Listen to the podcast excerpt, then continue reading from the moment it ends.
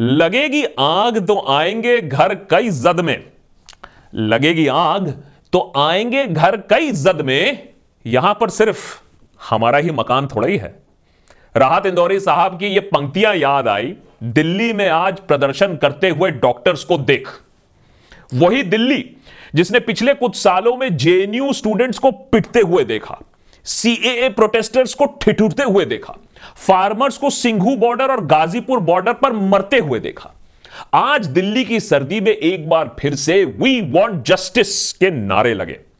कल तक जिन डॉक्टरों की सरकार वाहवाही कर रही थी, उन्हें कोविड वॉरियर्स कह रही थी, उनके लिए थाली और ताली पिटवा रही थी, उन पर हेलीकॉप्टर से फूल बरसा रही थी, आज वही doctors anti national urban Naxal टुकड़े टुकड़े बन गए हैं। राजधानी के लिए खतरा बन चुके हैं ये डॉक्टर। सड़क पर एक बाधा जिसके लिए पुलिस को बल का प्रयोग करना पड़ रहा है। दरअसल पिछले कुछ महीनों से resident doctors NEET PG counselling को करवाने का डिमांड कर रहे हैं। यह प्रक्रिया ईडब्ल्यूएस कोटे के एक सवाल पर कोर्ट में फंसी हुई है और सरकार इस मामले को सुलझाने में कोई जल्दबाजी नहीं दिखा रही थी। कोर्ट में बस तारीख पर तारीख तारीख पर तारीख का ही खेल चल रहा था। लेकिन अपना करियर खतरे में देख कई रेजिडेंट डॉक्टर्स ने प्रदर्शन करना शुरू किया, जिसका जवाब दिल्ली पुलिस ने वैसे ही दिया जैसे उसे खूब अच्छी तरीके से आता है। पुलिस एक्शन के बाद एक तिलबिलाई हुई federation of resident doctors association या फोर्डा ने देश भर में स्ट्राइक का ऐलान कर दिया। दिल्ली पुलिस पर यह इल्ज़ाम लगाया कि मौलाना आज़ाद मेडिकल कॉलेज से सुप्रीम कोर्ट की तरफ़ मार्च करते समय पुलिस ने उन्हें बुरी तरीके से मारा उन्हें घसीटा उन्हें डिटेन किया। दिल्ली पुलिस अपने डिफेंस में कहती है देखिए ये इल्ज़ाम ये झूठ है झूठ है झूठ है। ना ना ना उन्होंने कोई लाठीचार्ज नहीं की कोई गाली गलौच नहीं की कोई ज़बरदस्ती नहीं की। उन्होंने तो बस पीसफुली प्रोटेस्टिंग स्टूडेंट्स को पीसफुली डिटेन किया। एडिटर शाहरुख तो मैं ही हूँ। ए, ए, ए, ए।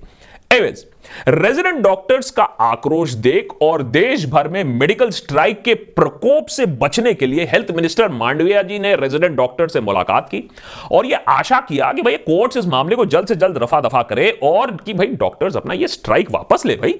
लेकिन मज़े की बात यह है कि रेजिडेंट डॉक्टर्स का यह जो शौक दिखने को मिला, है, जब उन्हें दिल्ली पुलिस ने इतने अच्छे तरीके से ट्रीटमेंट मैन हैंडल किया। इसमें कई ऐसे डॉक्टर्स थे जो फार्मर प्रोटेस्ट के दौरान फार्मर्स का मज़ाक उड़ा रहे थे सोशल मीडिया पर। आज खुद डंडे खा रहे हैं। जैसे कि डॉक्टर पालकर, कल तक फार्मर प्रोटेस्ट को हाईजैक बता रहे थे। आज डॉक्टर के साथ होते हुए इस व्यवहार को देखकर काफ़ी फ्रस्ट्रेटेड फील कर रहे हैं। कार्मा का खेल है बाबू भैया कार्मा का खेल है। वैसे डॉक्टर पालकर आ, सवाल पूछना सरकार के खिलाफ प्रदर्शन करना आपको एंटी नेशनल नहीं बना देता है। मेडिकल किताब के साथ साथ एक दो सिविक्स की किताबें भी उठा लो। लेकिन डॉक्टरों पे पुलिस एक्शन से एक बात तो आज साफ़ हो चुकी है कि कोई भी हो और सवाल आपका जितना या मांग आपकी जितनी जायज़ हो आपका नंबर ज़रूर आएगा। तो अगर कोई अपनी आवाज़ उठा रहा है ना आज के डेट में इंडिया में उसका मज़ाक मत बनाओ। प्रोटेस्ट अगर समझ में नहीं आ रहा है तो चुप बैठ जाओ। लेकिन गोदी मीडिया के भड़कावे में आकर खालिस्तानी, आतंकवादी टुकड़े टुकड़े गैंग, लुटियंस गैंग बोलना शुरू मत कर दो। अबे गोदी चैनल्स को भड़वागिरी और दलाली के पैसे मिलते हैं। आप फ्री में क्यों भौंक रहे हो सोशल मीडिया पे?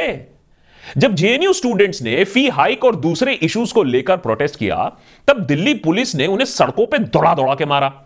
फिर कोमल शर्मा और उनके एबीबीपी के साथियों ने एलिजिडली जेएनयू कैंपस में घुस के सर्जिकल स्ट्राइक कर दिया। लेकिन उस समय दिल्ली चीफ मिनिस्टर केजरीवाल ने ना कुछ बोला, ना हमने कुछ बोला। अरे लेफ्टिस्ट लोग हैं हैं? हमसे क्या मतलब है, हैं? और हम स्टूडेंट थोड़ी ना जो हम स्टूडेंट्स के लिए बोलेंगे। और इन्हें वैसे में भी पढ़ाई करना चाहिए। क्रांतिकारी बनकर घूम रहे स्टूडेंट्स ही नहीं, पुलिस की मेहरबानी टीचर्स पर भी काफ़ी बरसी है इस साल। हाल ही में लखनऊ में सड़क के बीच टीचर्स को दौड़ा दौड़ा के मारा गया। टीचर्स ने एक कैंडल लाइट मार्च निकाला था रिक्रूटमेंट के इशू को लेकर। लेकिन गलती यह कर दी कि चीफ मिनिस्टर आदित्यनाथ के घर की तरफ़ वो मार्च चलने लगी। बस फिर क्या था? मिल गई सुनवाई। हो गया जस्टिस है? हमने फिर कहा, अरे टीचर्स हैं हाँ वो वो अपना जाने, हम अपना जाने। हमारा ठीक ऐसा ही रिएक्शन रहा है पिछले कुछ सालों में जब एनजीओ और आरटीआई एक्टिविस्ट का गला घोटा गया। बाहर से पैसा आता होगा इन एनजीओ का है? सब स्कैम है। अच्छा है सरकार इनको बंद कर रही है।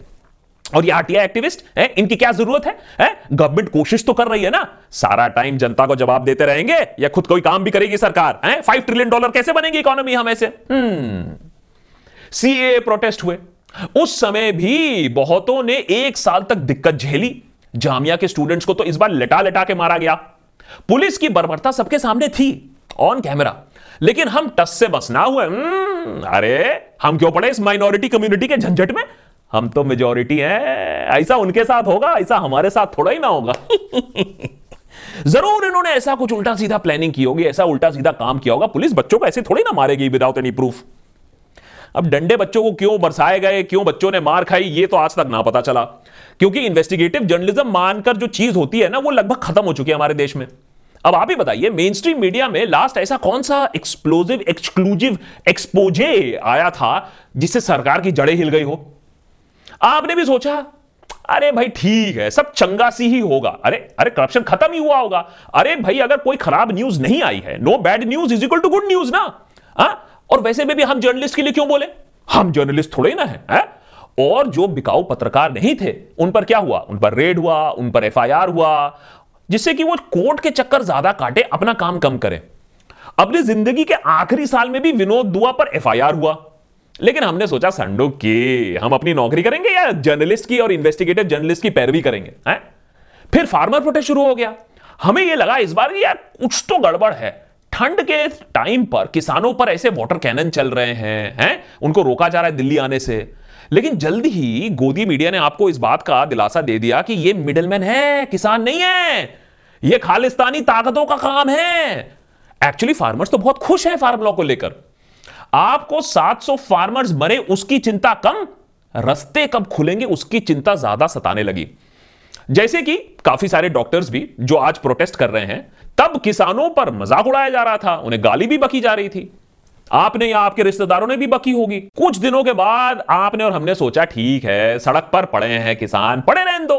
अपने आप अकल ठिकाने आ जाएगी।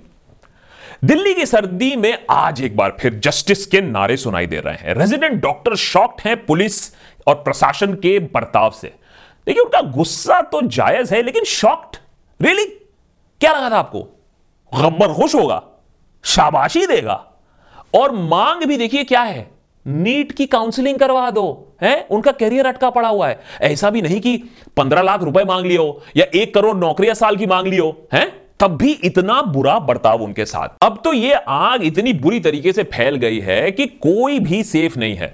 अब देखिए सेंटा को रस्ते के बीच में पकड़ के आग जला दिया जा रहा है। कॉमेडियंस का शो दादागिरी के नाम पर रोक दिया जा रहा है। पब्लिक सेक्टर बैंक की नीलामी के खिलाफ बोलो या फिर डूबे हुए पीएमसी बैंक से अपना पैसा मांगो। दोनों तरफ़ ही लात पड़ने वाली है।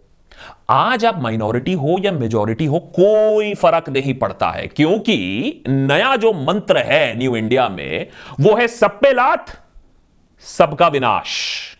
हाथरस से लेकर हरिद्वार, बर्बरता और नफरत फैलाया जा रहा है, लेकिन दुहार सुनने वाला कोई नहीं है। स्टूडेंट्स की टीचर्स की एक्टिविस्ट की एनजीओ की ऑपोजिशन फार्मर्स और अब आया है नंबर डॉक्टर्स का। कोई इस दरंदगी से नहीं बचेगा। बता दे रहा हूँ मैं आपको। और यह इसलिए भी हुआ है क्योंकि जब तक अपने पिछवाड़े पर लात नहीं पड़ती है, तब तक हमें कुछ महसूस ही नहीं होता है। हम इम्यून हैं। यही लैक ऑफ़ सेंसिटिविटी किसी भी सरकार को और भी कॉन्फिडेंस देती है दबंगई करने के लिए। शायद एक ऐसी इंस्टीट्यूशन है शायद आज देश में, एक, जिसे सरकार की मार ना पड़ी हो। और वो शायद इसलिए क्योंकि उस इंस्टीट्यूशन का सहारा लेकर सरकार अपने आप को और मज़बूत दिखाती है। मैं किस इंस्टीट्यूशन की बात कर रहा हूँ, आप समझ गए होगे। कमेंट्स में बता देना।